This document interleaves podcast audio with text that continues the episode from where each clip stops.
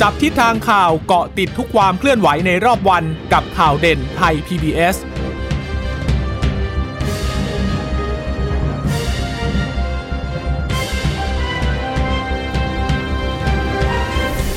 วัสดีค่ะ สวัสดีค่ะ ต้อนรับคุณผู้ฟังสู่ข่าวเด่นไทย PBS นะคะ เราพบกันเป็นประจำทุกวันจันทร์ถึงศุกร์บ่ายๆแบบนี้ค่ะ อัปเดตข้อมูลข่าวสารที่เกิดขึ้นในรอบวันนะคะ กับดิฉันจีราชาตาเอี่ยมรัศมีและคุณพึ่งนภาคล่องพยาบาลค่ะ ค่ะ สวัสดีคุณผู้ฟังทุกท่านนะคะ ที่รับฟังข่าวเด่นไทย PBS ผ่านทางสถานีวิทยุที่เชื่อมโยงสัญญาณจากไทย PBS ด้วยนะคะ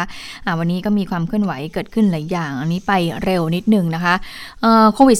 -19 ที่มีการรายงานกันตั้งแต่ช่วงเช้า ช่วงนี้จะเห็นว่าตัวเลขผู้ติดเชื้อเนี่ยก็ยังคงอยู่ในระดับหมื่นคนอยู่นะคะ ยังไม่เกิน 11,000 สักเท่าไหร่นะเป็นอย่างนี้มา 3-4 วันแล้ว อย่างวันนี้ก็อยู่แค่1111 คนเท่านั้นเองนะคะ ก็มาจากเรือนจำที่ต้องขัง 41 คนนะคะเป็นผู้ที่เดินทางกลับมาจากต่างประเทศ แล้วก็เข้าสถานที่กักกันที่รัฐจัดให้อันนี้มี 24 คน ส่วนผู้ที่ติดเชื้อเข้าข่ายด้วยการตรวจ ATK อันนี้ตรงนี้เราต้องดูทุกวันนะคะ 1,700 คนเพราะว่ายังไม่ได้ไปรวมกับตัวเลขผู้ติดเชื้อรายใหม่ ก่อนหน้านี้ที่เราเคยเห็นกันมี 3,000 4,000 มีวันหนึ่งหมื่นหมื่นคนเลยนะคะ แต่ว่าวันนี้เนี่ยผู้ตรวจที่เข้าข่ายติดเชื้อด้วยการตรวจ ATK 1,700 คน เสียชีวิตวันนี้ก็ไล่ใกล้เคียงกับเมื่อวานนี้ 63 คนนะคะ ก็เป็นเพศชาย 39 คน เป็นเพศหญิง 24 คน ผู้เสียชีวิตเนี่ยที่มีอายุ 60 ปีขึ้นไป ก็ยังเป็นผู้ที่เข้าข่ายเสียชีวิตมากที่สุดเนี่ยนะคะอยู่ 44 คนคิดเป็น 70%เลยนะคะ ก็ถือว่าเยอะทีเดียว มีโรคเรื้อรังเนี่ยเขาคิดเป็น 24% ส่วนถ้าไปดูผู้เสียชีวิตนะคะที่มาจากพื้นที่จังหวัดทางภาคใต้ อันนี้ก็เยอะอยู่เหมือนกันนะคะ 21 คนค่ะ ค่ะ ก็ในจำนวนของอันดับที่มีการรายงานติดเชื้อสูงสุดเนี่ยใต้ก็ยังมาแรงอยู่นะคะ แต่ว่าอันดับแรกก็ยังคงเป็นกรุงเทพมหานครวันนี้ 1,046ยะลาอันดับ 2 ค่ะ 756 นครศรีอีก 615 นะคะ แล้วก็มี สงขลา 579 มีปัตตานี 502 นาราธิวาส466 นะคะ ก็ไล่เรียงกันมาแบบนี้เลย คือพอกรุงเทพปุ๊บก็กระโดดไป 5 จังหวัดภาคใต้เลยนะคะ แล้วก็ตามมาด้วยระยอง 402 ชนบุรี 354 เชียงใหม่นี่ก็ติดอันดับมาหลายวันแล้วนะ 314 นะคะ แล้วก็สมุทรปราการอีก 247 เชียงใหม่เนี่ย ต้องจับตา เพราะว่าเป็นหนึ่งในพื้นที่สีฟ้าด้วยที่จะต้องเปิดนำร่อง4อำเภอในวันที่ 1 พฤศจิกายนด้วยนะคะ แล้วก็ชนบุรีก็เหมือนกัน จริงชนบุรีกับเชียงใหม่ก็ตัวเลขเนี่ย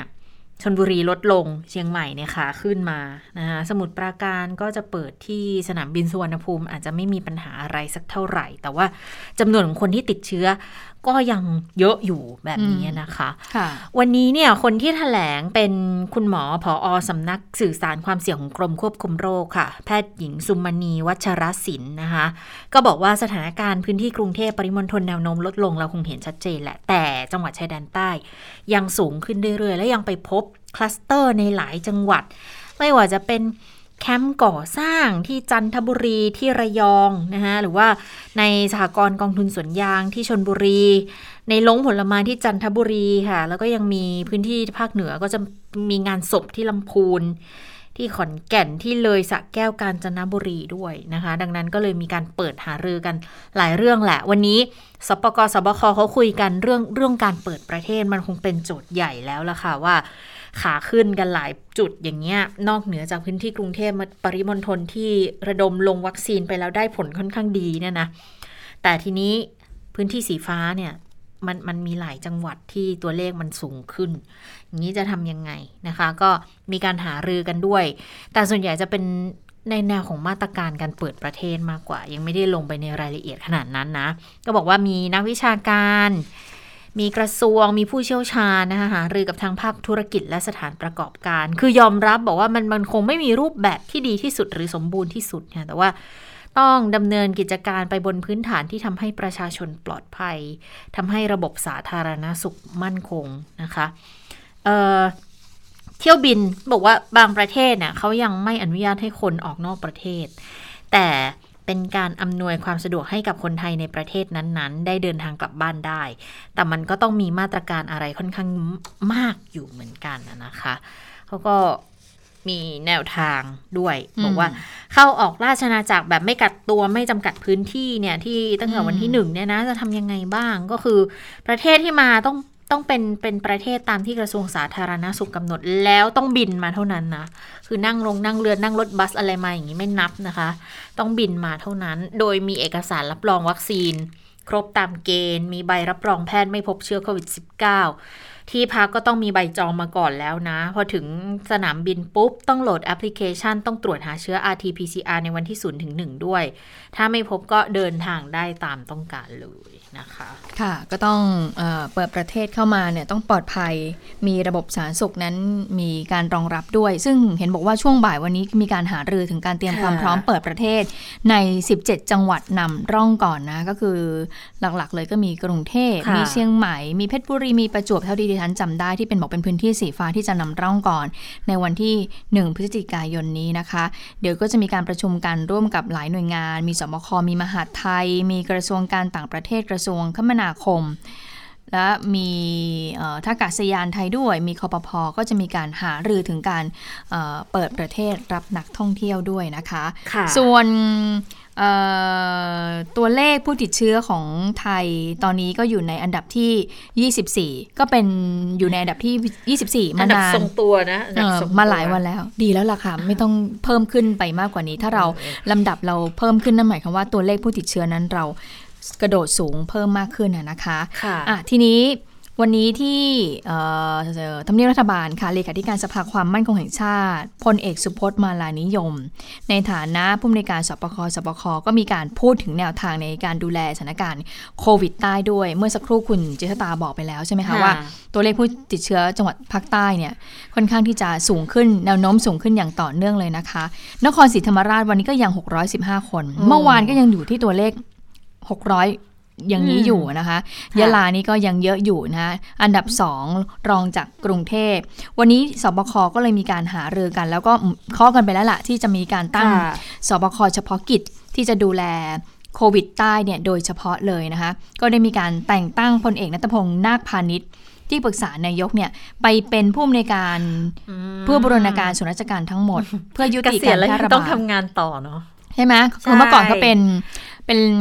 เป็นผู้อำนวยการสปคสปคอยู่แล้วอ่าค่ะแล้วก็เกษียณเกษียณปุ๊บนายกก็เลยบอกว่าอะยังไม่ให้ไปให้มาทำงานเป็นที่ปรึกษาก่อนพอเป็นที่ปรึกษาปุ๊บนี่ไงมีส่วนหน้า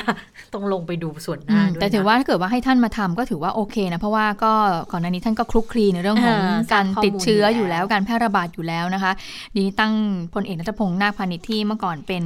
เอ่อพอเป็นสปกสบคอืมเพราะฉะนั้นก็ก็ถือว่า ทำงานง่ายก็รู้งานค่ะเลยนะคะ ทีนี้ผู้สื่อข่าวก็เลยบอกว่า แล้วสบคส่วนหน้าเนี่ยได้มีการหารือกับนายกยังไงบ้าง กรณีที่นายกเนี่ยก็มีการสั่งกำลังพลเข้าไปช่วยดูแลสนับสนุนกระทรวงสาธารณสุข เพื่อรองรับการเปิดประเทศพลเอกสุพจน์ก็บอกว่าสิ่งที่ต้องทำความเข้าใจเร่งด่วนตอนนี้ก็คือต้องเพิ่มขีดความสามารถในการฉีดวัคซีนรองรับ ในวันที่ 1 พฤศจิกายนนี้ แล้วก็จะต้องไปกำหนดประเทศที่อนุญาตให้เดินทางเข้ามาโดยไม่ต้องกักตัว กี่ประเทศตอนนี้ยังไม่มีข้อยุตินะคะ อันนี้ที่เราทราบชัดเจนตั้งแต่วันที่นายกเนี่ยออกมาประกาศแล้วก็มีแค่ 5 ประเทศเท่านั้นนะคะใช่เอ่อส่วนจะมีมากกว่านี้หรือเปล่าเนี่ยอันนี้ยังไม่ได้มีการหารือในรายละเอียดกันเลยนะคะ ทุกอย่างเนี่ยทางพลเอกสุพจน์ก็บอกว่ามันต้องขึ้นอยู่กับกระทรวงสาธารณสุขค่ะ นอกจากนี้ก็ต้องมีการความเตรียมพร้อมของหน่วยหน่วยหน่วยงานที่เกี่ยวข้องด้วย ไม่ว่าจะเป็นการท่องเที่ยวนะคะส่วนราชการที่เกี่ยวข้อง ฝ่ายปกครอง มีกระทรวงการต่างประเทศด้วย มีหลาย ๆ ภาคส่วนเลย ถ้าเกิดจะพูดถึงเรื่องของการเปิดประเทศนี้ขึ้นมาอืมเพราะฉะนั้นก็ยังไม่ได้ข้อสรุปในเรื่องนี้ค่ะ ค่ะ ทีนี้คำถามสำคัญอีกอย่างหนึ่งที่มีการพูดถึงกันว่าพอตั้งสปกอ่าสบคส่วนหน้าขึ้นมาเนี่ยมันมันจะไปซ้ำซ้อนกับหน่วยงานอื่นที่มีอยู่ไหม ทางเลขาธิการสมชก็เลยบอกว่ามันไม่ซ้ำหรอกค่ะ เพราะว่าเวลาลงไปเนี่ยไปดูเฉพาะพื้นที่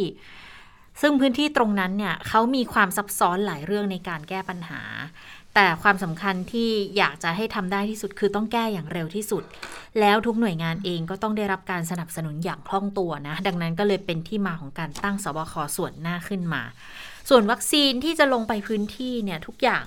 ก็จะเป็นไปตามข้อกำหนดนะคะ ซึ่งในการถแถลงของ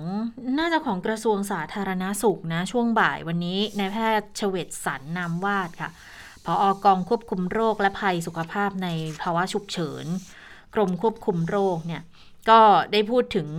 เรื่องของแนวโน้มการติดเชื้อในต่างจังหวัดเหมือนกันนะ แต่ว่าทางคุณหมอเฉวตสันเขามองอย่างนี้ว่า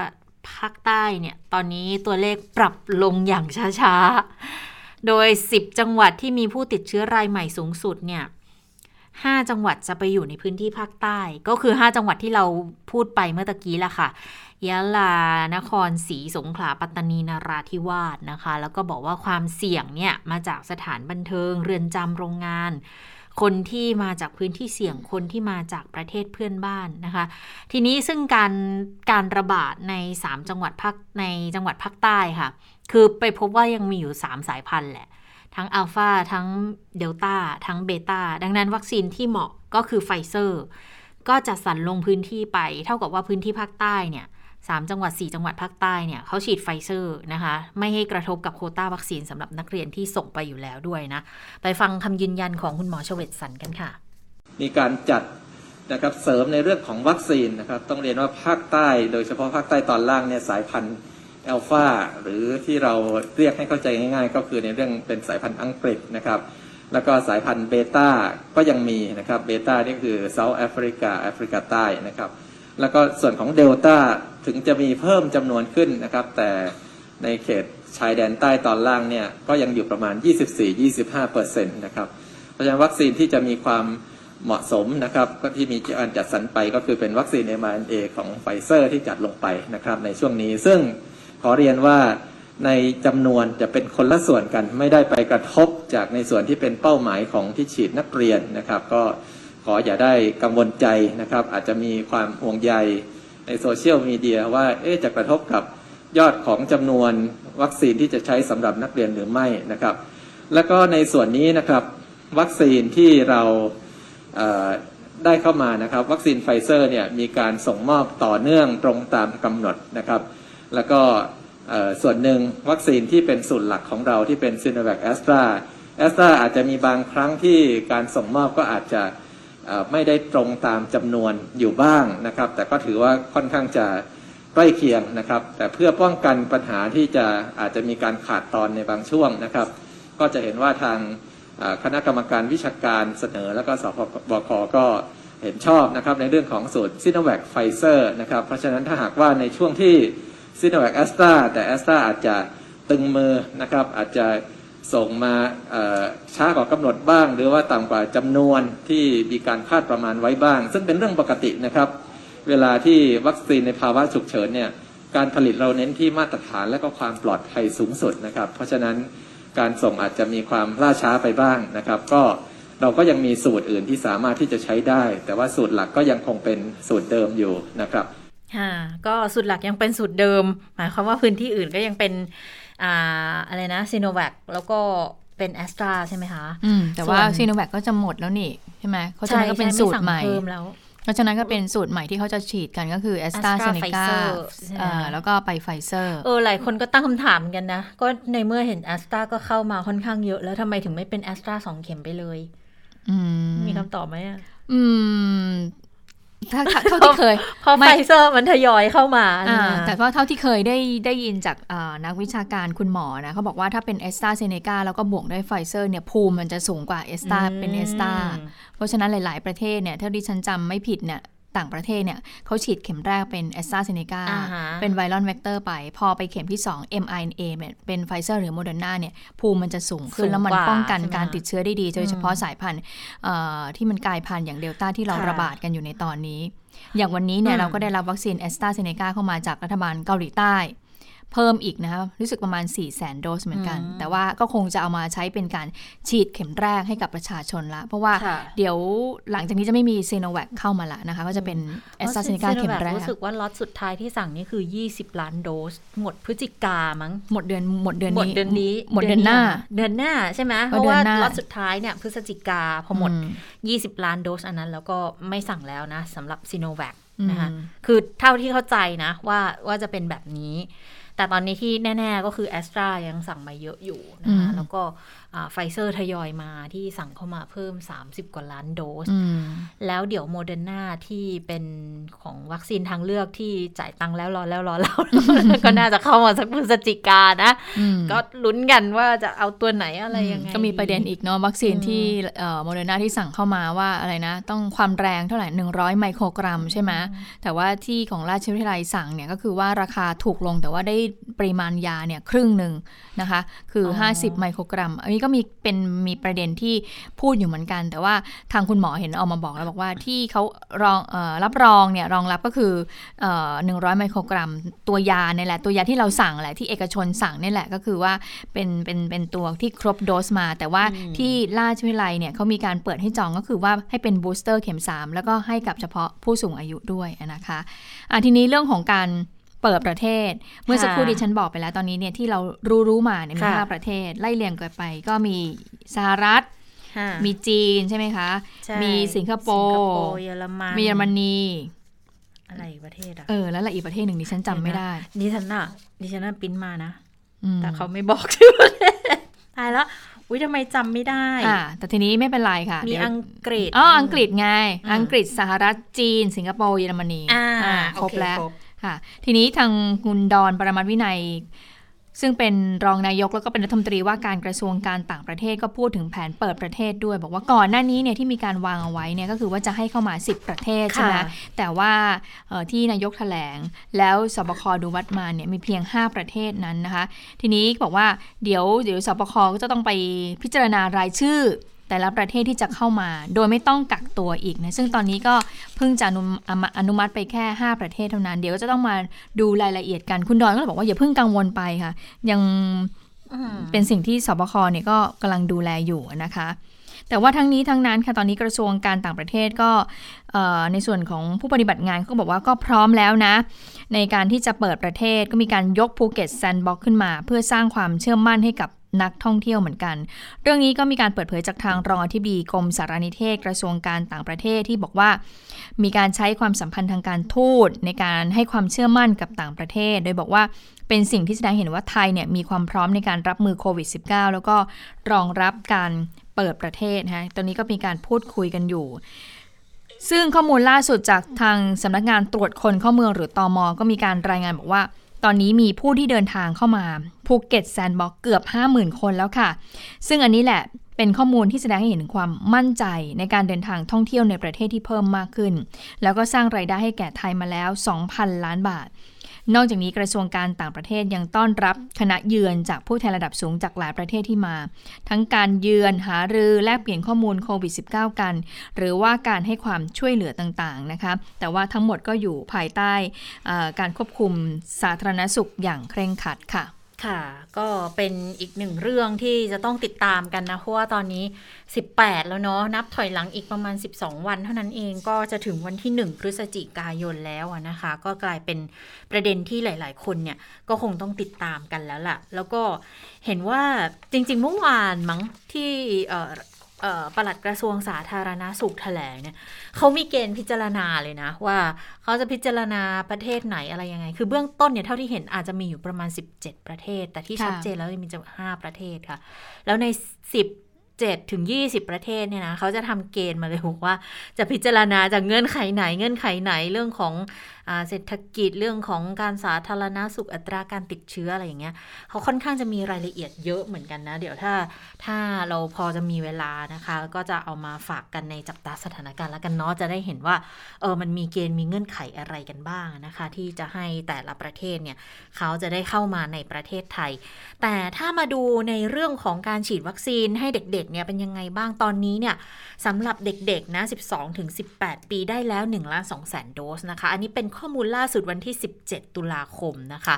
จากที่แสดงความประสงค์กันมา 3 ล้าน8นะ ก็ดีเดย์แล้วแหละ วันที่ 1 พฤศจิกายนก็น่าที่จะเปิดเทอมได้ ดังนั้นก็ต้องดูก่อน ว่าสัปดาห์หน้าน่าจะมีความสมบูรณ์มากขึ้นในเรื่องของมาตรการต่างๆ ว่า โรงเรียนไหนเขาจะให้เปิดเรียนได้ภายใต้มาตรการปลอดภัย แล้วก็ยืนยันว่า เวลาเปิดเนี่ยคงไม่ใช่ออนไซต์พร้อมกันทั่วประเทศนะคะ ต้องไปดูรูปแบบจัดการเรียนการสอนที่เหมาะสมดิฉันคิดว่ามันน่าจะเป็นในลักษณะคล้ายคลึงกับตอนที่มีการเปิดเรียนกัน ล็อตก่อนหน้านี้ก่อนที่จะต้องหยุดยาวกันไปอีกครั้งนะ คือทั้งมีทั้งอะไรนะ on-site ออนไลน์คือผสมผสานกันอะออนแฮนออนแฮนแบ่งกันครึ่งห้องมาที่โรงเรียนอีกครึ่งหนึ่งเอออยู่ที่บ้านก่อน แล้วเดี๋ยวอีกสัปดาห์หรือว่าอีกวันต่อมาก็สลับกันหรือเป็นสลับชั้นมหนึ่งมสองมสามมา แล้วเดี๋ยวอีกทีก็ เออเป็นอีกชั้นชั้นมปลายมา หรือสลับมสี่มามหกมามห้าไม่มาอะไรอย่างเงี้ย น่าจะเป็นหลากหลายรูปแบบที่ผสมกันแต่เชื่อว่าเบื้องต้นคงยังไม่เปิดทั้งร้อยเปอร์เซ็นต์นะคะ เพียงแต่ว่าณขณะนี้เนี่ย การฉีดวัคซีนก็ทำได้ค่อนข้างที่จะได้เยอะแล้วเหมือนกันคือล้านสองจากสามล้านแปดก็คิดว่าไปปลายเดือนน่าจะพอได้แหละ ส่วนคุณครูเป็นยังไงตอนนี้เนี่ย คุณครูก็ฉีดเข็มแรกไปแล้วกว่าร้อยละแปดสิบห้านะ แล้วก็ประสานกับทางสาธารณาสุขกันอยู่ เรื่องของวัคซีนตอนนี้มีหลายภารกิจมากเลยเนาะทั้งส่งไปในพื้นที่ระบาดพื้นที่สีฟ้าก็ต้องเร่งระดมวัคซีนไปเอาประชาชนที่ยังไม่ได้เข็มที่หนึ่งในทั่วๆพื้นที่อื่นๆเนี่ยก็ต้องเร่งรัดกันไปนะแล้วคนที่ได้เข็มสองเข็มไปแล้วแต่เป็นซีโนแวคก็ต้องบูสต์กันอีกนะ ก็มีหลายภารกิจหลายภารกิจจริง ๆ นะ ค่ะสำหรับเรื่องของวัคซีนเรื่องของการบูสเตอร์โดสนะคะ วันนี้ทางคุณอนุทินชาญวิริกุลเนี่ยก็มีการพูดถึงเรื่องนี้ด้วย บอกว่าสารสุขมีคำแนะนำในเรื่องของการจองวัคซีนทางเลือกแบบเสียเงิน เพื่อใช้เป็นเข็มที่ 3 กระตุ้น บอกว่าดีที่สุดเนี่ยตามที่สารสุขแนะนำ จะได้ไม่ต้องเสียเงินเอง อันนี้คุณอนุทินบอกนะคะ เพราะว่าวัคซีนทุกๆ เข็มเนี่ยถ้าเป็นส่วนที่จัดให้โดยสารสุข ประชาชนเนี่ยจะได้รับการฉีดโดยไม่เสียค่าใช้จ่ายใด ๆ อยู่แล้วนะคะ เป็นการบริการจากภาครัฐไปยังประชา ประชาชนทุกคนอย่างเพียงพอแล้วก็มีคุณภาพด้วย ส่วนเรื่องของอการรองรับการฉีดเข็มที่ 3 กระตุ้นฟรีให้กับคนที่ได้รับซีโนฟาร์ม 2 เข็มล่ะ ผู้สื่อข่าวถามตรงส่วนนี้เพราะว่าบางคนเขาก็ไปจองซีโนฟาร์มหรือว่าบริษัทเอกชนของเขาก็ไปจองซีโนฟาร์มให้กับพนักงงานของเขาใช่ไหมทีนี้พอไปจอง 2 เข็มแล้ว ตอนนี้มันก็ควรจะได้รับการกระตุ้นเข็มที่ 3 แล้วนะคะ และทีนี้กระตุ้นเข็มที่3เนี่ยมันควรจะเป็นฟรีหรือเปล่า หรือว่าจะต้องออให้บริษัทโรงงานต่างๆเนี่ยจะต้องเสียเงินอีกหรือเปล่านะคะ ผู้สื่อข่าวก็เลยถามเนื่องเรื่องนี้ คุณอนุทินก็บอกว่า ถ้าอนุกรรมการสร้างเสริมภูมิคุ้มกันโรคเนี่ยมีมติให้สาธารณสุขดำเนินการ ก็ยินดีที่จะทำซึ่งวัคซีนที่สาธารณสุขเนี่ยจัดหาก็คำนึงถึงจำนวนประชากร แล้วก็กลุ่มประเทศแล้วก็กลุ่มเป้าหมายทั้งประเทศอยู่แล้ว มีความเพียงพออยู่แล้ว ดังนั้นเนี่ยจึงขึ้นอยู่กับคำแนะนำของคณะกรรมการในส่วนของวัคซีน ที่ไม่ได้ถูกดำเนินการจัดหาโดยภาครัฐ เมื่อศึกษาแล้วว่าจะทำการฉีดกระตุ้นอย่างไร สาธารณสุขก็พร้อมที่จะปฏิบัติตาม แต่ว่าตอนนี้เนี่ยอยู่ดีๆ จะไปให้เลยเนี่ยมันคงให้ไม่ได้ จะดำเนินการโดยพละการไม่ได้ ก็คงจะต้องอนุกรรมการสร้างเสริมภูมิคุ้มกันโรคจะต้องมีมติออกมา เมื่อมีมติออกมาเช่นไร ก็เดี๋ยวทางสาธารณสุขก็จะมีการจัดสรรไปให้นะคะ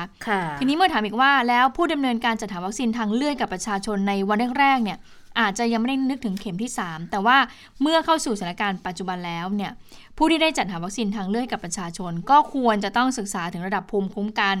แล้วก็ควรจะจัดเข็มที่ 3 ให้กับประชาชน ก็ควรจะดำเนินการเลย เพราะว่ามันมีวิธีการช่องทางต่างๆ รองรับอยู่แล้วค่ะ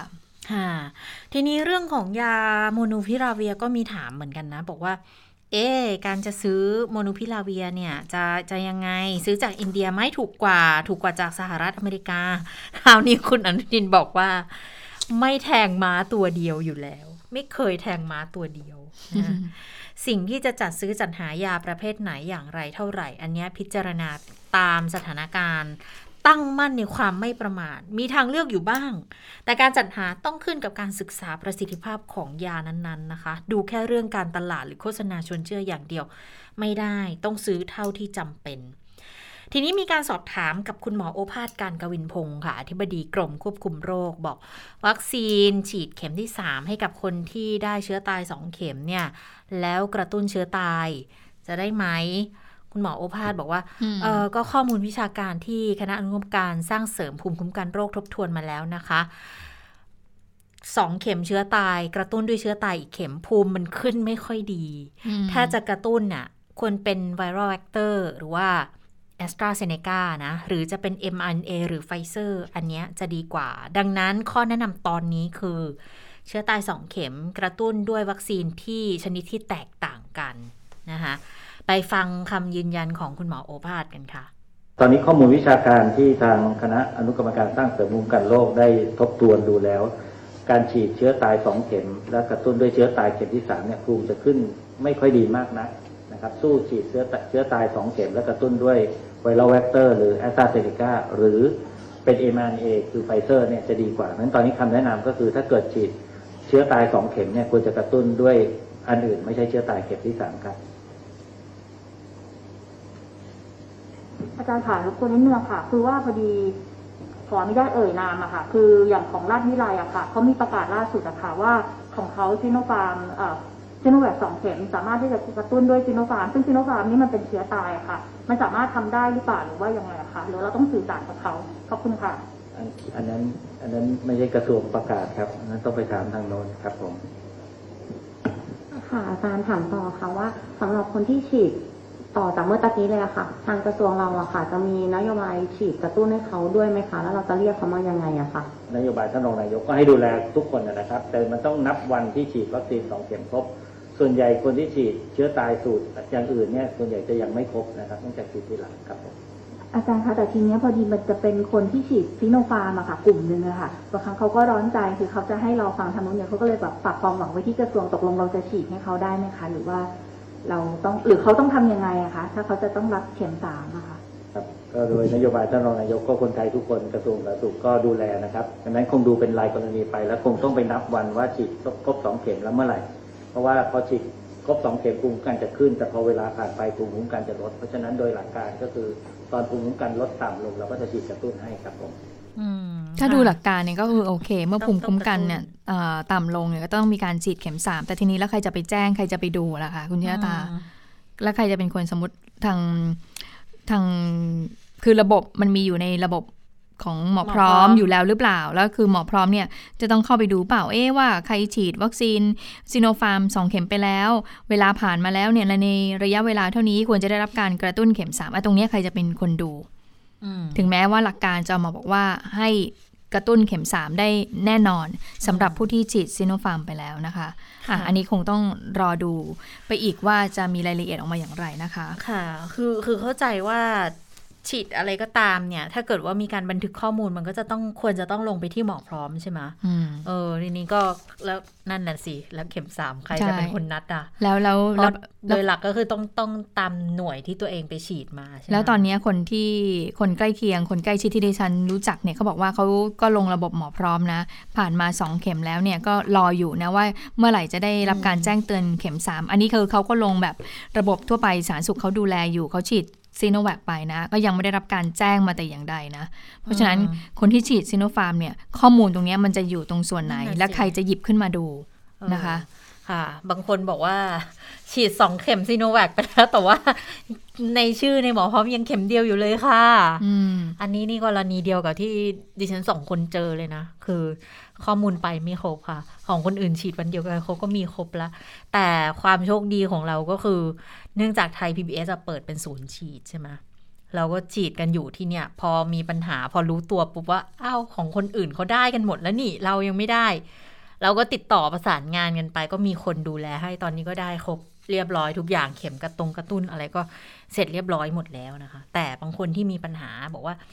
จุดฉีดสองเข็มไปแล้วเนี่ยตอนนี้จุดนั้นเขาไม่ฉีดแล้วไงนั่นน่ะสิเออ แล้วจะทำยังไงอะจะให้ไปติดต่อที่ไหนอะไรยังไง หรือบางคนบอกว่า เนี่ยเราตัวเองก็กลุ่ม 608 ด้วยนะอืมเออแต่ก็ยังไม่ได้เลยยังไม่รู้เลยเนี่ย แล้วจะทำยังไงอะตอนฉีดตอนนั้นเขากำลังระบาดกันที่ตลาดอย่างเงี้ย แล้วตอนนี้ตลาดเขาไม่ฉีดตรงนั้นแล้วอะใช่แล้วอันนี้ก็เป็นอีกปัญหาหนึ่งนะเอออ่าแถมตลาดบางแห่งฉีดซีโนฟาร์มอีกต่างหากอย่างเงี้ยจบจะยังไงจะบูสต์ให้เขายังไงอืม ก็เป็นปัญหานะคะเอ่อซึ่งเรื่องของโควิดใน 5 จังหวัดภาคใต้ที่ตอนนี้มันมีแนวโน้มสูงขึ้น แล้วก็ยังไม่มีทีท่าว่าจะพงกหัวลงมาเลยเนี่ยวันนี้เอ่อคนในพื้นที่อย่างคุณเทพไทยเสนพงศ์สสนครศรีธรรมราชประชาธิปัตย์ก็มีการพูดถึงเรื่องนี้เอาไว้เหมือนกัน เขียนข้อความใน Facebook เรียกร้องให้รัฐบาล แก้ไขปัญหาโควิดระบาดที่พื้นที่ภาคใต้อย่างเร่งด่วนเลยนะไหนๆก็จะเปิดประเทศแล้วในวันที่ 1 พฤศจิกายนเนี่ยไม่เกิน 2 อาทิตย์นี้แหละ แต่ว่าตัวเลขของภาคใต้เนี่ยมันยังมันยังไม่ลดลงมาเลยนะคะ ก็เลยอยากสร้างความมั่นใจหน่อยนะคะ ให้รัฐบาลเร่งแก้ไขช่วยลงไปดูในรายละเอียดหน่อยนะคะ ห้าจังหวัดที่ว่านี้ก็มีนครศรีธรรมราช มีสงขลายรา นราธิวาสแล้วก็ปัตตานี ซึ่งมันยอดพุ่งมามากแล้วนะคะ แล้วก็บอกด้วยว่าแม้ว่ารัฐบาลเนี่ยจะมีการแต่งตั้งสปคเฉพาะกิจขึ้นมาก็คือแต่งตั้งพลเอกนัทพงษ์นาคพาณิชย์ขึ้นมาเนี่ยให้ไปเป็นผู้อำนการสปคส่วนหน้าก็ตาม แต่คุณเทพไทยก็มองว่า ก็ไม่มีหลักประกันใด ๆ นะ ว่าเชื้อมันจะลดลง ปัญหาเฉพาะหน้าที่รัฐบาลจะต้องทำในขณะนี้เนี่ยคุณเทพไทยก็เสนอมาด้วยนะคะก็คือ 1 ก็คืออจัดตั้งโรงพยาบาลสนามให้เพียงพอ รองรับผู้ติดเชื้อรายใหม่ ให้ส่งแพทย์ผู้เชี่ยวชาญลงไปเลยนะ ด้านการระบาดของเชื้อลงไปในพื้นที่โดยเร็ว แต่เรื่องของการส่งแพทย์พยาบาลการรักษาเนี่ยวันก่อนเนี่ยก็เห็นทางอธิบดี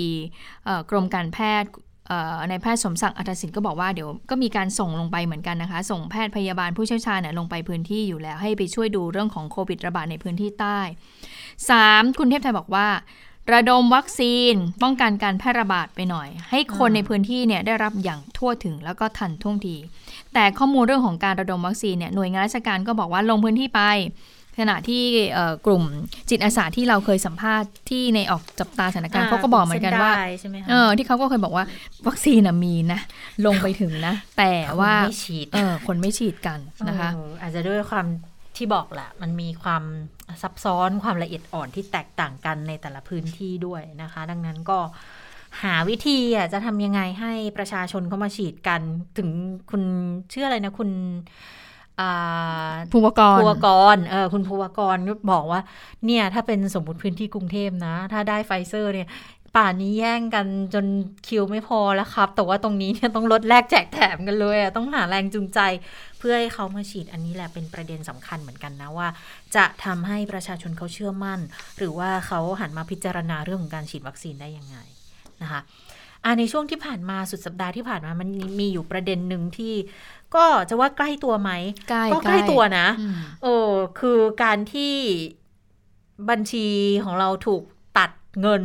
ในลักษณะเหมือนกับการค่อยๆ ใส่ฟอนเงินไปทีละน้อยทีละน้อยอะดูเหมือนไม่เยอะเออเหมือนไม่เยอะแต่ถ้ารวมเป็นก้อนหลายตังนะ มีความถี่มีความบ่อยครั้งมีมีความถี่แบบว่า ออกไปทีละยี่สิบสามสิบเงี้ยแต่ถ้าออกไปสิบครั้งก็สามร้อยแล้วนะ ออกไป 20 ครั้งก็ 600 แล้วนะ นี่มันจะค่อยๆ ไหลไปอย่างเงี้ยค่ะ ดังนั้นพอเงินมันออกทีละน้อยเนี่ย บางที SMS มันไม่เตือนอะว่ามีการถอนเงินออกจากบัญชีไปเท่านี้บาทเท่านี้บาทนะ หรือว่ามีการตัดเงินค่าสินค้าค่าบริการอะไรไปเท่านี้บาทนะดังนั้นก็เลยกลายเป็นคำถามเหมือนกันว่า เอ๊ะนี่มันเป็นถูกแอปดูดเงิน เป็นการแฮ็กธนาคารหรือเปล่า หรือมันเกิดการรั่วไหลอะไรยังไงนะคะ ทางธนาคารแบงก์ชาสมาคมธนาคารไทยเขาก็ชี้แจงบอกว่ากรณีที่เกิดขึ้นอะมันมีทั้งลักษณะของบัตรเครดิตและบัตรเดบิตเลยนะจำนวนมาก นี่มันไหลไปทีละน้อยอะค่ะ ถ้าเกิดมันตัดเป็นก้อนใหญ่ ๆ อันนี้คนจะสงสัย แต่พอมันค่อยๆใส่ฟอนออกไปทีละน้อย โดยที่ตัวเองไม่ได้เป็นคนทำธุรกรรมเนี่ย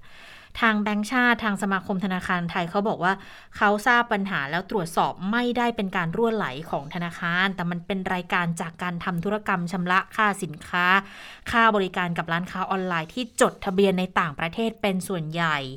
แล้วไม่ใช่ลักษณะของการแอบแอปดูดเงินตามที่ปรากฏเป็นข่าว วิธีการของเขาคือ เจ้าของบัตรไม่ว่าจะเป็นบัตรเดบิต บัตรเครดิตเนี่ยระงับการใช้บัตรของลูกค้าที่มีรายการเข้ามาผิดปกติ แล้วก็ติดต่อลูกค้ากันอยู่ แต่ทีนี้ความเสียหายที่มันเพราะมันเป็นหลักหมื่นคนนะคุณผู้ฟังดังนั้นมันก็เลยเลยกลายเป็นคำถามเหมือนกันว่า แล้วเราจะมั่นใจในการใช้บริการเหล่านี้ได้มากน้อยแค่ไหนนะวันนี้นายกรัฐมนตรีเองก็ออกมาสั่งการเหมือนกันบอกว่าให้ดูแลให้แก้ปัญหานี้นะ ว่ามันเกิดอะไรขึ้นนะคะ มันมีเหตุผล ยังไง โดยเฉพาะเหตุการณ์ที่มันเกิดขึ้นในช่วง 1-2 ตุลาคมที่ผ่านมาเนี่ยต้องไปตรวจสอบไปเร่งแก้ปัญหา ทาง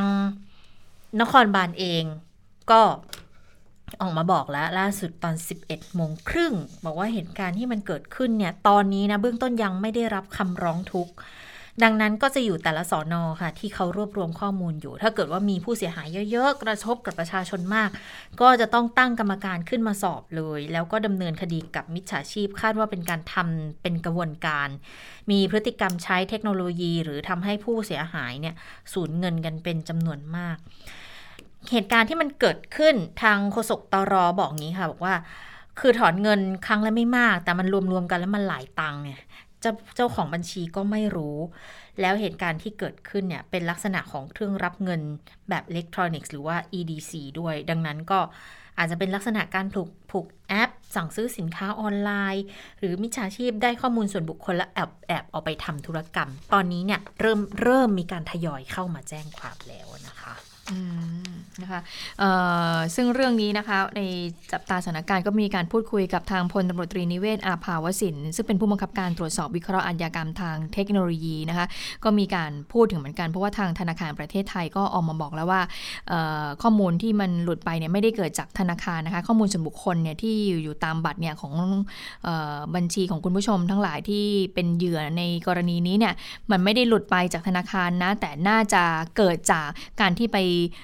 ซื้อสินค้าหรือว่าบริการต่างๆ ที่เป็นแอปจากต่างประเทศมา อันนี้มีความเป็นไปได้หรือไม่ก็มีการสอบถามเรื่องนี้ไปทางพลตรตรีนิเวศอยู่เหมือนกัน ซึ่งก็มีการพูดให้ฟังเหมือนกันว่าช่องว่างหรือว่าช่องทางที่ทางมิจฉาชีพใช้นั้นเอามาจากทางไหนได้บ้างไปฟังเสียงกันค่ะ อย่างกรณีที่ทางธนาคารชี้แจงเนี่ยก็มีความเป็นไปได้นะครับ อีกส่วนหนึ่งเนี่ยที่ประชาชนอาจจะไม่ทราบก็คือว่า ข้อมูลหน้าบัตรของเรา แล้วก็ตัวเลขสามตัวที่เป็นรหัสความปลอดภัยที่อยู่หลังบัตรเนี่ย มันเป็นตัวที่เราไปใช้ในชีวิตประจำวัน จนเกิดความเคยชินนะครับ อย่างบางทีเนี่ยเวลาเราไปซื้อขาดซื้อของอะไรต่างๆเนี่ย เราก็จะยื่นบัตรตรงนี้เพื่อเอาไปใช้จ่ายหรือเป็นรูปบัตร มีความเป็นไปได้ที่มิจฉาชีพเนี่ย จะจดจำตัวเลขสามตัวที่อยู่หลังบัตรไว้นะครับ ตรงนี้มันจะเป็นข้อมูลที่มันเก็บสะสมไปเรื่อย แล้วคนร้ายก็อาจจะเอาตรงนี้นะครับ เป็นข้อมูลพวกนี้เอาไปขายนะอันนี้มีความเป็นไปได้นะครับคุณจุดนี้ อีกส่วนหนึ่งก็คือว่าประชาชนเองอาจจะมีการผูกข้อมูลตรงนี้เอาไว้กับตัวแอปพลิเคชัน หรือตัวการทำธุรกรรมต่างๆ เอาไว้นะครับ โอกาสที่ข้อมูลตรงนี้มันจะไปรั่วจากระบบต่างๆ ที่ประชาชนเคยเอาไปผูกเอาไว้เนี่ย มันก็มีความเป็นไปได้นะครับ เพราะฉะนั้นผลทางที่ ข้อมูลมันจะรั่วไหลเนี่ยมันมีหลายช่องทาง นอกจากนี้ล่าสุดยังมีอีกช่องทางหนึ่งก็คือว่า มีการส่งอีเมล ส่งลิงก์มาหลอกลวงประชาชนว่าเราได้รับพัสดุจากไปรษณีย์ไทย แต่เนื่องจากว่ามาจากต่างประเทศเรายังไม่ได้เสียภาษี ให้เรากรอกข้อมูลในบัตรบัตรเครดิตหรือบัตรเดบิตของเราเข้าไปในระบบของเขาแล้วเขาก็จะหลอกเอาข้อมูลตรงนี้ของเราไปทั้งหมดนะครับ ไม่ว่าจะเป็นข้อมูลต่างๆ ที่อยู่หน้าบัตรเบอร์โทรศัพท์ แล้วก็รวมทั้งไอตัว รหัสความปลอดภัยสามตัวที่อยู่หลังบัตรด้วยนะครับ นี่คือช่องทางหลักๆ ที่ข้อมูลตรงนี้รั่วไหลออกไปครับ อืม เนี่ยค่ะ ก็ก็สอดคล้องกับที่ทางผู้บัญชาการตำรวจสืบสวนสอบสวนอาชญากรรมทางเทคโนโลยี หรือว่าสอทนะคะพลตำรวจโทกรชัยคล้ายคลึง ก็ได้ให้ข้อมูลเหมือนกันบอก ตอนนี้เนี่ยยอดผู้เสียหายประมาณ4ี่หมื่นนะสูงสุดใช่สี่หมื่นแล้วล่าสุดนะคะบอกว่ายอดเสียหายสูงสุดเนี่ยรวมประมาณสองยอดเสียหายสูงสุด2 0 0แสนบาท แล้วรวมความเสียหายทั้งหมดของ 40,000 คนค่ะ คาดว่าไม่น้อยกว่า 10 ล้านบาท ตรวจสอบเบื้องต้นเนี่ยก็คืออย่างที่บอกเลยถอนทีละไม่มากหลักสิบแต่มันหลายครั้งไง ก็เลยคิดว่าน่าจะทำกันเป็นขบวนการแล้วมีหลายกลุ่มใช้หลายรูปแบบ คือคือผู้เสียหายเอ่อผู้ที่ก่อเหตุอาจจะไม่ใช่กลุ่มเดียวหรอก อาจจะมีหลาย ๆ กลุ่มหลาย ๆ รูปแบบกัน ดังนั้นก็เลยต้องแยกย่อยออกมา พบว่าลักษณะความเสียหายจะมี 3 กลุ่ม คือกลุ่มแรกผูกบัญชีบัตรเครดิต บัตรเดบิต หรือบัญชีธนาคารเข้ากับแอปต่างๆ อาจจะเป็นแอปร้านค้าออนไลน์แพลตฟอร์มร้านค้าออนไลน์ แล้วข้อมูลเนี่ยมันอาจจะรั่วไปถึงแก๊งมิจฉาชีพ อีกกลุ่มก็อย่างที่คุณกรชัยบอกเนี่ย SMS แบบส่งลิงก์มา ส่งลิงก์หลอกลวงมาแล้วก็กดรับเงิน รับโชคหันเงินให้กู้นู่นนี่แล้วกดเข้าไปหลงเชื่อ กรอกข้อมูลให้เขาไป สุดท้ายคือ ใช้บัตรเครดิตบัตรเดบิต ในชีวิตประจำวันนี่แหละ แล้วมีคนไม่หวังดีอะอาจจะเป็นพนักงานที่รับบัตรไปเนี่ย อาจจะแอบถ่ายรูปถ่ายหน้าบัตรหลังบัตรที่มีตัว CCV เอ่อ CCV ไปเนี่ยอืมอาจจะทำให้ให้เกิดความเสียหายขึ้นได้ อย่างเช่น กรณีไปจ่ายค่าน้ำมันก็ยืดให้ไปก็โดนคัดลอกข้อมูลไปโดยไม่รู้ตัว อันนี้จะเป็นโดยหลักที่ที่พบเส้นทางมาประมาณนี้ 3 หลัก แล้ววิธีการร้องเงินคืนค่ะ คนที่เสียหายจะต้องเข้าไปร้องเรียนแจ้งทุกข์แจ้งความ จะมีการตรวจสอบข้อเท็จจริงว่าใช้บัตรจริงไหม ก่อนที่จะสอบทางการเงินว่าเงินหายไปเนี่ยถูกโอนต่อไปยังไง เส้นทางการเงินไปยังไง ส่วนที่ไม่ได้ใช้แล้วพบว่าเกิดจากการก่อเหตุของมิจฉาชีพ อันนี้จะเข้าสู่กระบวนการขอคืนเงินตามขั้นตอนนะคะคือส่วนใหญ่เป็นเป็นบัตรเครดิตบัตร ATM ไปซื้อไอเทมเกมอะ เกมออนไลน์หรืออะไรอย่างเงี้ยนะคะ หรือว่าแหล่งที่ผูกบัตรเอาไว้ร้านค้าอะไรต่างๆ อันนี้แหละ มันก็จะเป็นอีกหนึ่งภัยที่เราควรจะต้องให้ความสำคัญกับเรื่องนี้กันค่อนข้างมากเลยนะ เพราะว่าเดี๋ยวนี้เนี่ยก็ใช้กันเยอะเนาะแอปออนไลน์เนี่ย อย่างอย่างก็เป็นแพลตฟอร์สังคมออนไลน์อะก็เป็นสังคมเงินสดไร้เงินไร้เงินสดไร้เงิไงนสดออเราก็สนุกสนานกันเลยทีเนี้ยเงินไหลเข้าไหลออกบางทีก็ไม่รู้บางทีเวลาสมมุติเราผูกไว้แล้วก็อ่า หลาย ๆ ธนาคารตอนนี้เขาเขายกเลิก SMS ใช่ไหมเขาส่งมาทางไลน์แทน แต่บางทีข้อมูลมันไม่ได้อัปเดตอืมเรียลไทม์ขนาดนั้นนะบางทีบางวันดิฉันก็มีบอกว่า โหถอนไปตั้งแต่เมื่อวาน แล้วเพิ่งจะมายอดเข้าวันนี้ยอดออกวันนี้อะไรอย่างเงี้ยเราก็จะสับสนไงว่ายอดไหนเป็นยอดไหนกันแน่ ค่ะ วันนี้ทางพลตำรวจตรีนิเวศก็บอกด้วยนะว่าไอ้ที่ที่เขาหักเงินของเราไปอะถูกแฮ็กถูกเอาหัก เงินบัญชีเราไปทำไมที่เขาเอาทีละน้อยๆ แต่ว่าบ่อยครั้งเนื่องจากว่าเออถ้าเกิดว่าเอาน้อยๆเนี่ยมันจะไม่เข้าเกณฑ์ที่จะต้องส่ง OTP ไปให้ไงอ่าเพราะฉะนั้นเนี่ยถ้าเกิดว่าเอาน้อยๆอะร้อยบาทอ่าร้อยครั้งละร้อยสามครั้งละสิบครั้งหนึ่งร้อยสี่สิบบาทครั้งละร้อยหนึ่งสองร้อยแต่ว่าไม่เกินจำนวนที่เขาเนี่ยมีการระบุขั้นว่าจะต้องต่ำส่งนะ OTP ไปให้ไงอันเนี้ยเราเป็นผู้บริโภคเนี่ยเราที่ถูกหักไปเราจะไม่รู้เลยนะอืมจนกว่าที่ว่ายอดของบัตร เอ่อเครดิตเนี่ยมันจะมาเก็บเรา เราถึงจะรู้ว่า แล้วบางคนนะอย่างอย่างอย่างดิฉันก็ยอมรับนะพอบัตรเครดิตอะไรเนี่ยออกมาดิฉันไม่ค่อยไปตรวจในรายละเอียดของการใช่ใช้ใช่นะใช่บางทีเนี่ยมีค่าธรรมเนียมมาเรายังไม่รู้เลยว่าเขาเก็บค่าธรรมเนียมกับเรา ยกเว้นว่าวันไหนที่เดือนเดือนไหนที่มันโดดขึ้นมาเยอะๆ อันเนี้ยจะสังเกตแล้วว่า เอ้ยมันมีอะไรที่ประหลาดประหลาดๆไปอืมหรือเปล่า แต่บางทีหักบัตรออนไลน์อะ เราก็ไม่รู้นะว่าเอ้รายการนี้มันอะไรหรืออะไรอย่างเงี้ย สมมติใครเล่นเกมอย่างเงี้ยงงเหมือนกันนะอืมว่าโอ้ยเติมเกมไปกี่รอบ อันนี้อันนี้โดยตัวเองเลยนะ แต่ว่าวิธีการส่วนตัวที่ใช้นะคะ คือบัตรอันไหนที่ผูกออนไลน์จะพยายามใช้แค่บัตรหรือสองบัตรไปเดียวใช่ไหมบัตรเออใช่ประมาณพยายามใช้แบบแค่บัตรหรือ 2 บัตร เราจะได้รู้ว่าอันเนี้ยมันเป็นยอดออนไลน์อืมแล้วถ้าเกิดมันมีความเสียหายแล้วเราจะได้รู้ว่ามันเป็นอันอันเนี้ย ที่มันมีความผิดปกติเกิดขึ้น แล้วจะพยายามเลือกคือ เลือกจากธนาคารที่ก่อนหน้าเนี้ยเขาเคยตรวจธุรกรรมผิดปกติให้เราได้ บางบัตรอะค่ะเขาตรวจจับเจอบอกว่าเขาโทรมาเลยว่า อันเนี้ยเจอเจอเอ่อการรูดบัตรที่มันดูแล้วมันไม่ค่อยปกตินะอะไรเงี้ยเราก็จะรู้ว่าอ๋อแสดงว่าธนาคารเนี้ยเขามีระบบความปลอดภัยที่ค่อนข้างจะโอเคอืมเราก็จะเลือกใช้ธนาคารเหล่านี้อืมแล้วเพราะเดี๋ยวเนี้ย เวลารูดบัตรอะไม่ถึงพันห้าเขาก็ไม่ต้องไม่ต้องเซ็นใช่แล้เดี๋ยวนี้ไม่เซ็นที่ร้านแล้วอะค่ะเออค่อนสี่ข้ห้างเะร้อยนะก็ไม่เซ็นแล้ว ดังนั้น ดังนั้นเรายิ่งต้องต้องเพิ่มความท่วนถี่เลยค่ะ แล้วก็อีกอย่างหนึ่งก็คือสมมุติใครที่จะผูกบัตรเดบิต เนี่ย อันนี้ขออนุญาตไม่แนะนำเลยนะ เพราะเวลาเงินมันตัดอะมันไปเลยแล้วมันตามคืนได้ค่อนข้างอืมยากกว่า จนกว่าจะพิสูจน์ได้จริงๆว่าเราไม่ได้เป็นคนใช้อะอืมแต่ถ้าบัตรเครดิตเขาจะมีระยะเวลาในการ ในการในการเรียกทำเก็บเออใช่ในการดำเนินการไงอืมดังนั้นในช่วงเวลาเนี้ยมันจะเป็นช่วงที่เขาตรวจสอบให้ได้ยกเลิกรายการให้ได้หรืออะไรได้ เพราะทางแบงก์เขาก็ต้องก็ต้องปลอดภัยไงอืมไม่งั้นเขาก็เสียเงินไปอย่างเงี้ยคือก็เลยแนะนำบอกว่า ถ้ามีบัตรเครดิต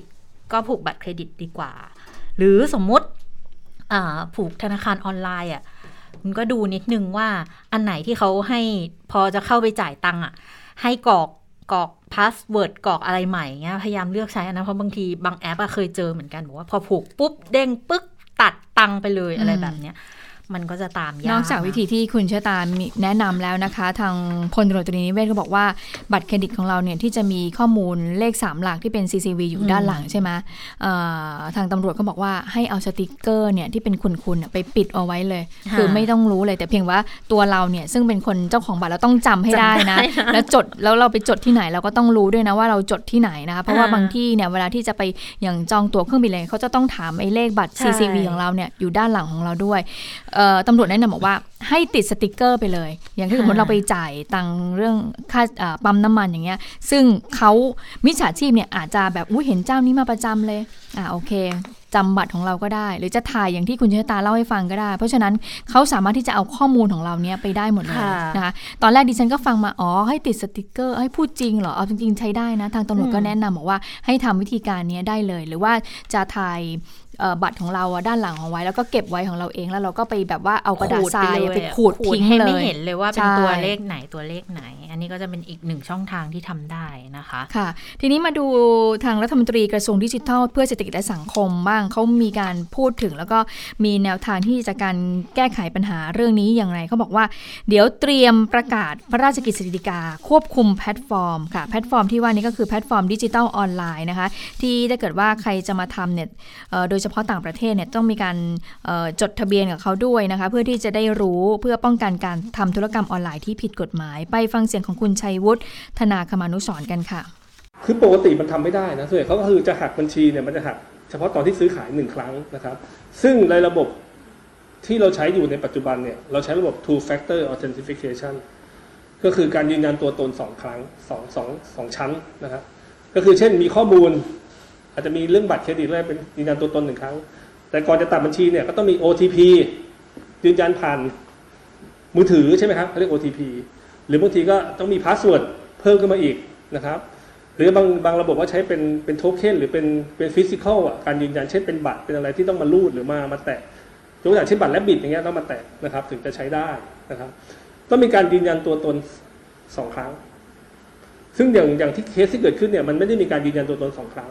มันแค่มีข้อมูลแล้วก็ตัดบัญชีได้เลย ซึ่งผมก็คิดว่าวิธีนี้มันไม่ไม่ควรใช้ในระบบการเงินในประเทศเรานะครับ โดยเฉพาะในการซื้อขายออนไลน์ ตอนนี้ผมก็ได้คุยกับทางผอสำนักงานพัฒนาธุรกรรมอิเล็กทรอนิกส์ เราก็จะบังคับใช้กฎหมายเรื่องนี้แล้ว จะออกเป็นพระราชกฤษฎีกานะครับ เพื่อให้แพลตฟอร์มดิจิตอลที่ทำธุรกิจออนไลน์ มีการซื้อขายมีการโอนเงินทั้งหมดเนี่ยต้องมาจดแจ้งการประกอบธุรกิจกับเรานะครับ แล้วเราจะมีมาตรการในการกำกับดูแลที่เขาต้องปฏิบัติตาม เช่น ลูกค้าถ้าจะมาใช้บริการต้องมีการพิสูจน์ตัวตนยืนยันตัวตน ทั้งผู้ซื้อผู้ขาย การโอนเงินการจ่ายเงินก็ต้องมีระบบ two factor authentication คือต้องยืนยันตัวตนสองครั้งนะครับ เพื่อป้องกันการเอาข้อมูลไปไปตัดบัญชีโดยที่เจ้าตัวไม่รู้เนี่ยเป็นต้นนะครับและสุดท้ายคือเรื่องการจะขายของผิดกฎหมาย หรือการมีการหลอกลวงเนี่ยเราก็ต้องกำกับดูแลไม่ให้ทำกัน อืมค่ะ ส่วนกรณีที่มีข้อความ SMS จากแหล่งเงินกู้ผิดกฎหมายส่งถึงประชาชนนะคะกระทรวงก็บอกว่าได้เชิญ กสทช และให้บริการเครือข่ายโทรศัพท์ทุกค่ายเนี่ยมาชี้แจงแล้ว ซึ่งหากพบการให้ข้อมูลที่ไม่ถูกต้องก็สามารถที่จะระงับการใช้งานได้ หรือว่าหากประชาชนยังพบข้อความลักษณะดังกล่าวอยู่ ก็บอกว่าขอให้แจ้งมาที่ กสทช หรือว่าทางกระทรวงนะคะ เดี๋ยวก็จะดำเนินการดูแลให้ค่ะ ค่ะอ่าไปดูสถานการณ์ในต่างประเทศเนี่ยนะคะอ่าวันนี้เจ้าชายวิลเลียมมอบรางวัลด้านสิ่งแวดล้อมด้วยใช่ไหมคะใช่ค่ะ สวัสดีค่ะ คุณผู้ฟังสวัสดีทั้งสองท่านนะคะ สวัสดีค่ะ ที่มันน่าสนใจเพราะว่าเป็นรางวัลที่ต้องถือว่าใหญ่นะคะ ทั้งในแง่ของเป้าหมาย แล้วก็เงินรางวัลที่สำคัญมี เป็นทีมโปรเจกต์ที่มีประเทศไทยมีส่วนร่วมด้วย ได้รับรางวัลนี้ด้วยนะคะ แต่ว่าจะเป็นรางวัลประเภทไหนเนี่ยเดี๋ยวรอฟังกัน รางวัลนี้ชื่อว่า Earth Earth Shot Prize นะคะ ก็เป็นรางวัลที่เจ้าชายวิลเลียมค่ะทรงริเริ่มขึ้นมาตั้งแต่เดือนตุลาคมปีที่แล้ว เป้าหมายก็เพื่อ เรียกว่าอะไรนะ เป็นการกระตุ้นเป็นการให้รางวัล เป็นการส่งเสริมให้คนที่มีแนวคิดในการสร้างสิ่งประดิษฐ์หรือเทคโนโลยีที่มันสามารถ ช่วยรักษาสภาพแวดล้อมได้เนี่ยให้โปรเจกต์เหล่านี้แนวคิดเหล่านี้มันเกิดขึ้นจริง เอามาใช้งานได้จริงนะคะ ซึ่งครั้งนี้คือเป็นปีแรกที่มีการประกาศรางวัล ซึ่งก็เป็นการประกาศรางวัลแบบออนไลน์นะคะ คือเจ้าชายวิลเลียม แล้วก็พระชายาดัชเชสแห่งเคมบริดจ์เนี่ย ก็คือประทับอยู่ที่กรุงลอนดอนของอังกฤษ แล้วก็ผู้ที่เข้ารอบสุดท้ายทั้งหลายเนี่ย ก็คืออยู่ในประเทศของตัวเองนี่แหละ แล้วก็เป็นการประกาศผลออนไลน์นะคะ ก็ การประกาศเนี่ยจะมี 5 รางวัลอยู่ 5 ประเภทด้วยกันนะคะ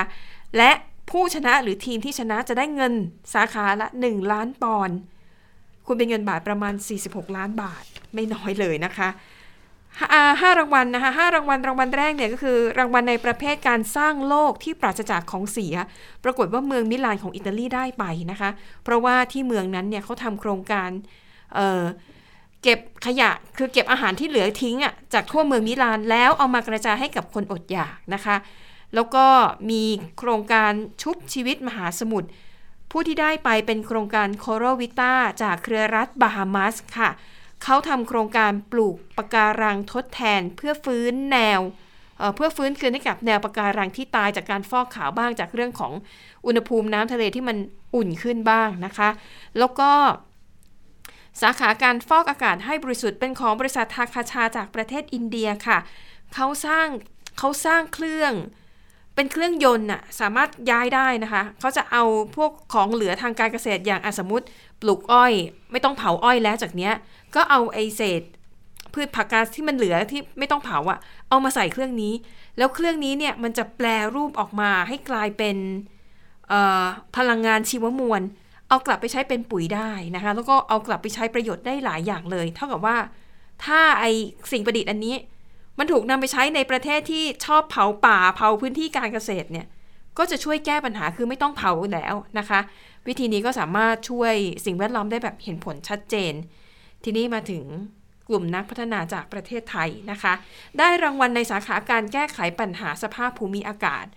เป็นกลุ่มนักพัฒนาจากประเทศไทย เยอรมนีและอิตาลีค่ะ เขาร่วมกันสร้างเทคโนโลยีที่เรียกว่า electrolyzer AEM เออพูดอีกทีก็คือเป็นพลังงานไฮโดรเจนที่เป็นมิตรต่อสิ่งแวดล้อมนะคะ แล้วก็บอกว่าไอโครงการนี้เนี่ยจะพลิกโฉมรูปแบบการใช้พลังงานภายในครัวเรือน แล้วก็ภายในอาคาร นี่ก็เป็นส่วนหนึ่งนะคะของรางวัล Earthshot Prize ที่จัดขึ้นเป็นปีแรก ก็น่ายินดีนะ มีส่วนของคนไทยรวมอยู่ด้วยนะคะ ส่วน รางวัลนนี้แน่นอนค่ะ พระองค์เนี่ยก็เเรียกว่าทรงประธานให้สัมภาษณ์ไปก่อนหน้านี้นะคะ ที่บอกว่าในช่วง 10 ปี นับจากนี้เป็นต้นไปเนี่ยจากนี้ไปอีก 10 ปีข้างหน้าถือว่าเป็นช่วงเวลาที่สำคัญอย่างยิ่ง โดยเฉพาะเรื่องของการเปลี่ยนแปลงสภาพอากาศโลก ดังนั้นถ้า 10 ปีนี้เนี่ยเรายังไม่มีความพยายามมากพอ ผลเสียมันจะเกิดขึ้นแน่นอนนะคะ ดังนั้นนี่เป็นสาเหตุหนึ่งที่พระองค์เนี่ยทรงริเริ่มรางวัลนนี้ขึ้นมาค่ะอะจากเรื่องของสิ่งแวดล้อมไปดูเรื่องของโควิด -19 นะคะ ช่วงนี้รัสเซียเจอหนักมากนะคะรัสเซียนะคะมีตัวเลขผู้ติดเชื้อโควิด -19 รายใหม่เนี่ยสูงสุดทำลายสถิติติดต่อกันเป็นวันที่ 4 แล้วนะคะ โดยตัวเลขผู้ติดเชื้อล่าสุดของรัสเซียอยู่ที่ 34,303 คนเสียชีวิต 994 คน นี่ถือเป็นวันที่มีผู้ติดเชื้อสูงสุดติดต่อกันเป็นวันที่ 4 นะคะ ตอนนี้รัสเซียถือเป็นประเทศที่มีการระบาดของโควิด -19 รุนแรงที่สุดในยุโรป ทีนี้ประเด็นคือรัสเซียเป็นประเทศที่เขาผลิตวัคซีน เป็นประเทศแรกของโลกนะ แต่แล้วตอนนี้เนี่ยก็มีวัคซีนเพิ่มชนิดมากขึ้นเรื่อยๆ แต่ประเด็นคือว่า ชาวรัสเซียจำนวนไม่น้อยค่ะ เขาไม่ไว้วางใจใน ไม่เชื่อมั่นในประสิทธิภาพของวัคซีนที่รัสเซียผลิตขึ้นมาเอง คนก็เลยไม่ยอมไปฉีดนะคะ แล้วจำนวนผู้ติดเชื้อก็เพิ่มสูงขึ้นเรื่อยๆ ด้านรัฐมนตรีว่าการกระทรวงสาธารณาสุขของรัสเซียค่ะ บอกว่า สาเหตุที่จำนวนผู้ติดเชื้อพุ่งสูงเนี่ยมาจากพฤติกรรมของประชาชนนะอันนี้คือกล่าวโทษประชาชน ส่วนโฆษกทำเนียบประธานาธิบดีรัสเซียค่ะบอกว่าที่ผ่านมารัฐบาลเนี่ยทำทุกอย่างแล้วนะ เพื่อให้ประชาชนเนี่ยมีโอกาสปกป้องชีวิตของตัวเองด้วยการฉีดวัคซีน แต่ว่าประเด็นคือคนไม่ยอมฉีดวัคซีนที่รัสเซียผลิตเองนะคะ ตอนนี้อัตราการฉีดวัคซีนเนี่ยค่อนข้างต่ำ มีประชาชนที่ได้รับวัคซีนอย่างน้อยหนึ่งเข็มร้อยละ 36 แล้วก็ได้รับวัคซีนครบจำนวนเนี่ยมีอยู่ร้อยละ 33 ในขณะที่การสำรวจความเห็นของประชาชนก่อนหน้านี้นะคะ ผู้ตอบแบบสอบถามเกินครึ่งค่ะ บอกว่าไม่มีแผนจะเข้ารับการฉีดวัคซีนนะคะ ก็สะท้อนให้เห็นเลยว่า ประชาชนไม่มีความเชื่อมั่นนะคะ ส่วนอีกประเด็นหนึ่งค่ะ เรื่องของยาโมนูพิราเวีย เป็นยารักษาโควิด -19 ตัวแรก ตอนนี้นะคะ หลายฝ่ายกำลังออกมาแสดงความกังวลค่ะว่า ยาตัวนี้เนี่ยอาจจะเจอกับปัญหาการกระจายอย่างไม่เท่าเทียม เหมือนกับที่เคยเกิดขึ้นกับวัคซีนมาแล้วนะคะ ซึ่งมีหน่วยงานนะคะ เป็นหน่วยงานในสังกัดขององค์การสหประชาชาติค่ะ ออกมาแสดงความกังวลว่าประเทศร่ำรวยเนี่ยอาจจะแย่งซื้อยาโมนูพิราเวีย เพราะว่าตอนนี้นะคะมีหลายประเทศทำสัญญา สั่งซื้อยารักษา โรคโควิด -19 กับบริษัทเมอร์กไปแล้ว แน่นอนส่วนใหญ่เป็นประเทศรวยๆทั้งนั้นนะคะ อย่างอเมริกาเนี่ยทำข้อตกลงไปแล้วนะ สั่งซื้อยาโมนูพิราเวีย1ล้าน7แสนชุด และในอีกไม่ถึง 2 ปีข้างหน้าอาจจะสั่งเพิ่มอีก3ล้าน5แสนชุด แล้วก็สนนราคาที่สหรัฐอเมริกาทำข้อตกลงซื้อไว้เนี่ยชุดละประมาณ 23,400 บาทนะคะ แน่นอน ยาก็ถือว่าเป็นความหวังนะ นอกเหนือจากวัคซีนนะคะ ก็หน่วยงานนี้เนี่ยแสดงความกังวลว่าแผนการกระจายยาโมนูพิราเวียเนี่ยอาจจะไม่เข้าถึงกลุ่มประเทศที่มีรายได้ปานกลางและรายได้ยากจนนะคะ พร้อมกับ เสนอต่อคณะทำงานจัดซื้อยาเพื่อประเทศยากจนของ UN บอกว่า หน่วยงานของ UN เนี่ยยังทำงานไม่เร็วพอ ที่จะไปจัดหาพวกเนี้ยที่จะไปแย่งชิง สิทธิ์ในการสั่งซื้อยารวมถึงวัคซีนเนี่ยมากระจายให้กับประเทศที่ยากจนแล้วก็รายได้ปานกลางนะคะ นอกจากนี้ค่ะเขายังเรียกร้องให้บริษัทเมอร์กเนี่ยขยายใบอนุญาตการผลิตยา ไปยังโรงงานผลิตยาในประเทศต่างๆ มากขึ้นนะคะ เพื่อให้ผลิตยาได้มากขึ้นแล้วก็ราคาอาจจะถูกลง คือตอนนี้เนี่ยบริษัทเมอร์กนะคะทำสัญญากับ 8 บริษัทในอินเดีย ในการผลิตยาราคาถูกให้กับ 109 ประเทศทั่วโลกนะคะ แต่เขาก็เสนอว่าน่าจะแบบให้ใบอนุญาตในการผลิตยาเพิ่มขึ้นมากกว่านี้นะคะ แล้วก็ทางบริษัทเมอร์กเองเนี่ยก็บอกว่าเตรียมที่จะเพิ่มกำลังการผลิต คาดว่าภายในปีนี้เนี่ยจะผลิตได้ 10 ล้านชุด แล้วก็ปีหน้าเพิ่มอีก 20 ล้านชุดนะคะอะอันนี้ก็เป็นความเคลื่อนไหวเรื่องของโควิด -19 ค่ะ ค่ะ และทั้งหมดก็คือข่าวเด่นไทย PBS วันนี้นะคะ เราทั้ง 3 คนลาไปก่อน สวัสดีค่ะ สวัสดีค่ะ สวัสดีค่ะ